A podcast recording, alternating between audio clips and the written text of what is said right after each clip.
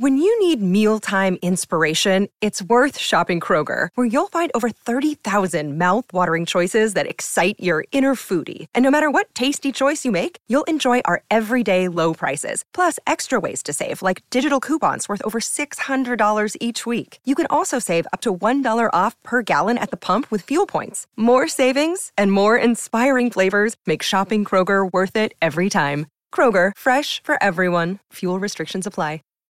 Save big on your Memorial Day barbecue, all in the Kroger app. Get half gallons of delicious Kroger milk for 129 each, then get flavorful Tyson natural boneless chicken breasts for 249 a pound, all with your card and a digital coupon. Shop these deals at your local Kroger today or tap the screen now to download the Kroger app to save big today. Kroger, fresh for everyone. Prices and product availability subject to change. Restrictions apply. See site for details.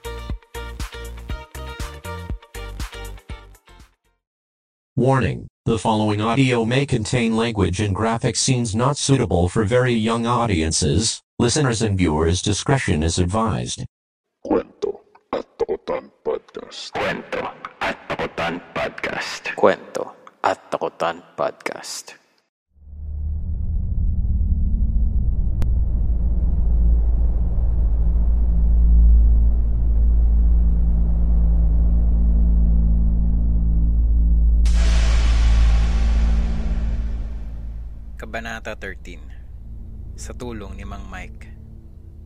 Hanggang doon na lamang at natapos na ang videotape na pinapanood ni Gino mula sa TV screen sa sala ng kanilang bahay.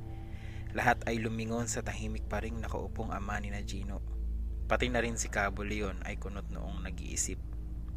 Isang araw ding pinagpulungan ng magkakaibigan kung sasabihin nila sa ama ni Gino ang naging resulta ng kanilang lihim na pag-iimbestiga hanggang sa nagkaroon sila ng pasya na ipaalam ito sa ama. Dahil kahit ano ang gawin nilang pagbabali-baliktad sa kanilang pansariling teorya ay napupunta sila sa wala. Kaya heto ang buong barkada. Nag-aabang sa komento at opinyon ni Mang Mike pagkatapos ipakita ni Boging ang mga larawang pinagkukuha niya sa Wawa at sa paligid niyon. Pagkatapos iparinig ni Kiko ang ilang tape interviews at pagkatapos ipalabas ang videong kuha ni Joe at nakabitin sila ngayon sa ere ng suspense sa paghihintay. Halos hindi sila humihinga sa paghihintay sa salitang mamumutawi sa bibig ng pamosong si Mike Rodrigo. Mami sandali nga, tawag ni Mike sa kanyang asawa, si Mrs. Linda Rodrigo, ang ina ni na Joe at Gino. Yes, Dad, sagot naman ito. Pwede na ba tayong kumain? Palagay ko'y gutom na itong si Cabo wika ni Mr. Rodrigo na sabay tayong sinlubong ang asawa. Lahat ay naon siyaming napanganga sa sinabi ni Mang Mike, pati si Cabo. Daddy ano? May maasim na mukhang tanong ni Diyos ama. Blanco ang mukha ng ama. Later iha, mag-uusap tayo mamaya. Pero ngayon ay kakain muna tayo. Tama nga naman ang daddy mo, Jo. Kain muna bago trabaho. Tena! Masayang pagsang-ayo ni Boging. Sasapakin kita dyan eh. Nakadinig ka na naman ng pagkain. Inis na ganti naman ni Joe. Lagot tayo. Bulong agad ni Gino sa grupo nang makitang nawala ng kibo ang ama. Inaasahan niyang habang kumakain ay sisermonan sila nito. Pero kabaligtaran ng kanyang inaasahan. Tahimik lang ang ama sa hapagkainan at iba ang naging paksang usapan ng matatanda. Naging matalino sila sa hindi pagsabad sa usapan ng matatanda pero si Joe talaga ang taong hindi makahalata at hindi matiis ang kakatihan ng dila. Muntik-muntika na nang sumingit ito sa usapan at sukat gustong isingit ang tungkol sa wawa. Mabuti na lang at naging maagap si Gino sa pagsipa nito sa binti ng kapatid at sumenyas itong itiko muna ang bibig. Takot din naman si Joe na masermonan kaya magtataray pa sana ay tumahimik na rin ito. Naging delikado kasi ang kanilang lakad dahil sa mga ahas na sumalakay sa kanila na napanood pa man din ng ama. Mabuti na lang at nasa kusina ang kanilang ina kundi siguradong tatalakan sila nito at baka mag-grounded pa sila sa ginawa. Lumusot naman ang katwiran ni Gino na doon talaga ang field trip nila. At habang naroon ay nagkaroon sila ng interes na kumuha ng interview para makatulong daw sa ama sa pagtalakay ng misteryo sa wawa. at ngayon nasasabik ang bawat isa na malaman kung ano ang nasa sa isip ng pamosong investigador manunulat. Kailangan wag tayong mainip. Hindi naman kasi basta-bastang makakaisip agad si daddy ng anggulo. Baka maisip pa nga niya na pasyalan mismong wawa. Pangungumbinsi ni Gino sa kapatid at mga kaibigan nang muli silang bumalik sa clubhouse. Pagkatapos kasing kumain ng tanghalian ay ipinasok ni Mang Mike ang lahat ng natipon nilang pananaliksik kasama na ang mga larawan, voice tape at videotape sa loob ng opisina nito at nagkulong doon kasama ni Cabo Leon. Hindi naman makatagal si Gino sa sala para makinig sa usapan mula sa opisina ng ama dahil naroroon ang kanilang ina. Tiyak na papaalisin sila at sasabihang agad na hindi sila dapat naroroon dahil may bisita ang ama na hindi nila dapat pakinggan ang masiselang usapan. Kaya hayun, nagtiis silang magmukmok sa clubhouse at minumuni-muni ang mga opinyon at konklusyon ukol sa misteryo sa wawa. Ako, parang nakukulangan pa ako sa mga nakalap na impormasyon. Panigurong wika ni Kiko. Duda ako sa kwento ni Lolo Ute. May halo kasing pantasya. Tunog lata ang dating sa akin, parang pelikula ng Regal, masyadong candy madiing dugtong pa nito. Ikaw, Boging, anong palagay mo? Tanong ni Gino habang tinatapos na isulat sa isang notebook ang sinasabi ni Kiko. Parang ganun din kay Kiko. Kaya lang, may isang katibayan si Lolo Ute eh. Yung mga ahas. Saksi tayong lahat, di ba? Pero kung ang tanong eh, yung nakalaban niyang higanting buhaya at kung buhay pa ito ngayon, at siyang ang nananalanta sa wawa, sa tingin ko ay tagilid si Lolo Uti sa akin. Ikaw ba Gino? Anong sayo? Balik ni Boging sa kaibigan. Dahil isang araw lamang tayo doon, hindi tayo nakapagtanong sa ibang naninirahan sa Wawa. Pero malakas ang kutob ko na totoong may nananalanta sa kanila. Nakita nyo rin ang nakuha ni Joe sa video, di ba? Parang may mga mata nga sa loob ng mga ugat ng balete. Pahiwatig ni Gino na may pagkiling kay Lolo Ute. Pero, madilim Gino, hindi masyadong kita kung ano nga yun. Pwedeng anino lang o reflection kaya mula sa kabilang siwang ng ugat. Tutol ni Boging. Pwede nga, sagot ni Joe. Ako man ay nagdududa din.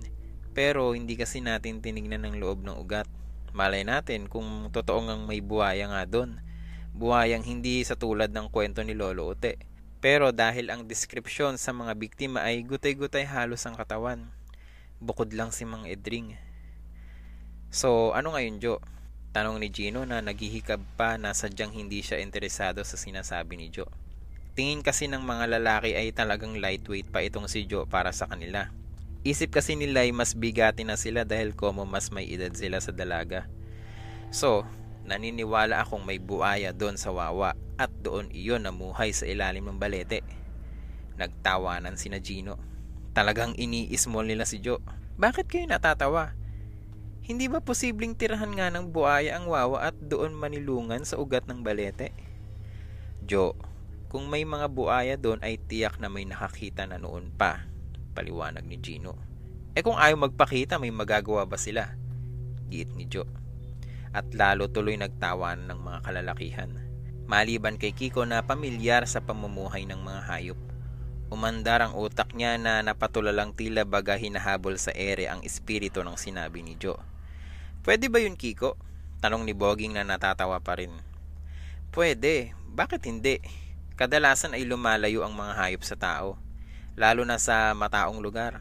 Maiilang sila at tiyak na maghahanap ng kublihan na hindi mapapansin. Nag-iisip na sabi ni Kiko. Kitam, masayang sabi ni Joe na kahit siya man ay hindi alam ang buong iniisip ni Kiko. Pero lumapit siya kay Kiko na wari ba'y nakahanap ng kakampi. Bakit sa ilalim pa ng balete? At bakit walang nakakita dito? May pagdududa pa ring tanong ni Gino. Posible nga, pwedeng tama si Joe. Sagot ni Kiko nakasabay ng biglang pagpitik ng daliri. Paano? Tanong ni Boging na biglang naglaho ang ngisi sa mukha. Natural lang na hindi nakikita ang buhaya. Itanong niyo sa akin kung bakit. Mayabang na pamumursigi ni Kiko sa mga kaibigan. Bakit? Si John ang hindi nakatiis na nagtanong. Dahil sa kinalakihang takot na ng mga taga roon sa engkanto. Dahil kahit minsan ay walang sino mang naglakas loob na tumungtong dun. So, Ang lugar na yon ay maaring naging habitat na ng buayang naligaw sa wawa at doon malamang namugad. Tama, pasigaw na pagsang-ayon ni Joe. Pero bakit namugad ang ginamit mong salita, Kiko? Kasi ang mga buaya hindi nanganganak para silang bayawak at butiking nangingitlog. Isa lang naman kasi ang pamilya ng mga ito eh, paliwanag ni Kiko. At kailangang ibaon nila ang itlog sa lupa upang ang init doon ang pipisa sa mga ito. Ang talino mo talaga, Kiko. Humahangang sabi ni Joe. Hindi naman, nabasa ko lang ang mga yan. Medyo nahihiya pang wika ng binatilyo. Sigurado akong malalaman natin kung totoo nga ang hinala nyo bukas, Joe at Kiko. Malalaman natin pagkatapos pagpuyatan ng daddy ang lahat. Pati na tong isinusulat kong naging konklusyon natin. Sabi ni Gino at nagpatuloy muli sa pagsusulat. Bakit mo isinusulat? Anong gagawin mo dyan? Tanong ni Kiko. Ipapakita ko sa daddy, baka sakaling makatulong din ito. Wika ni Gino at muling bumaling sa pagsusulat. Muli ay naghari ang katahimikan sa grupo. Kahit hindi natanungin ng bawat isa, mababasa sa kanilang mga mukha ang malabis na involvement sa problemang ito. At kahit umuwi na si Boging at Kiko ay hinding-hindi nila may pagkakaila ang malabis na pananabik.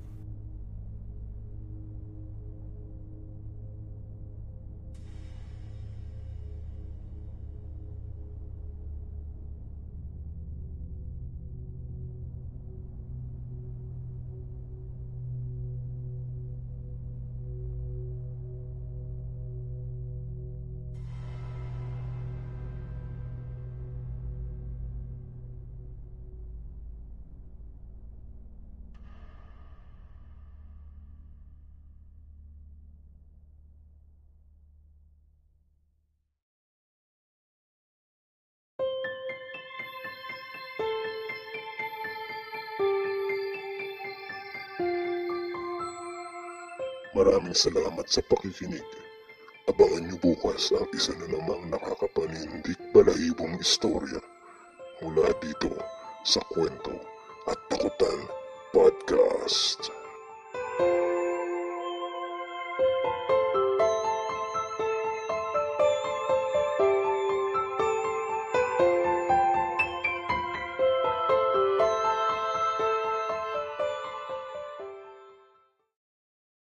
Save big on your Memorial Day barbecue, all in the Kroger app. Get half gallons of delicious Kroger milk for 129 each, then get flavorful Tyson natural boneless chicken breasts for 249 a pound, all with your card and a digital coupon. Shop these deals at your local Kroger today or tap the screen now to download the Kroger app to save big today. Kroger, fresh for everyone. Prices and product availability subject to change. Restrictions apply. See site for details.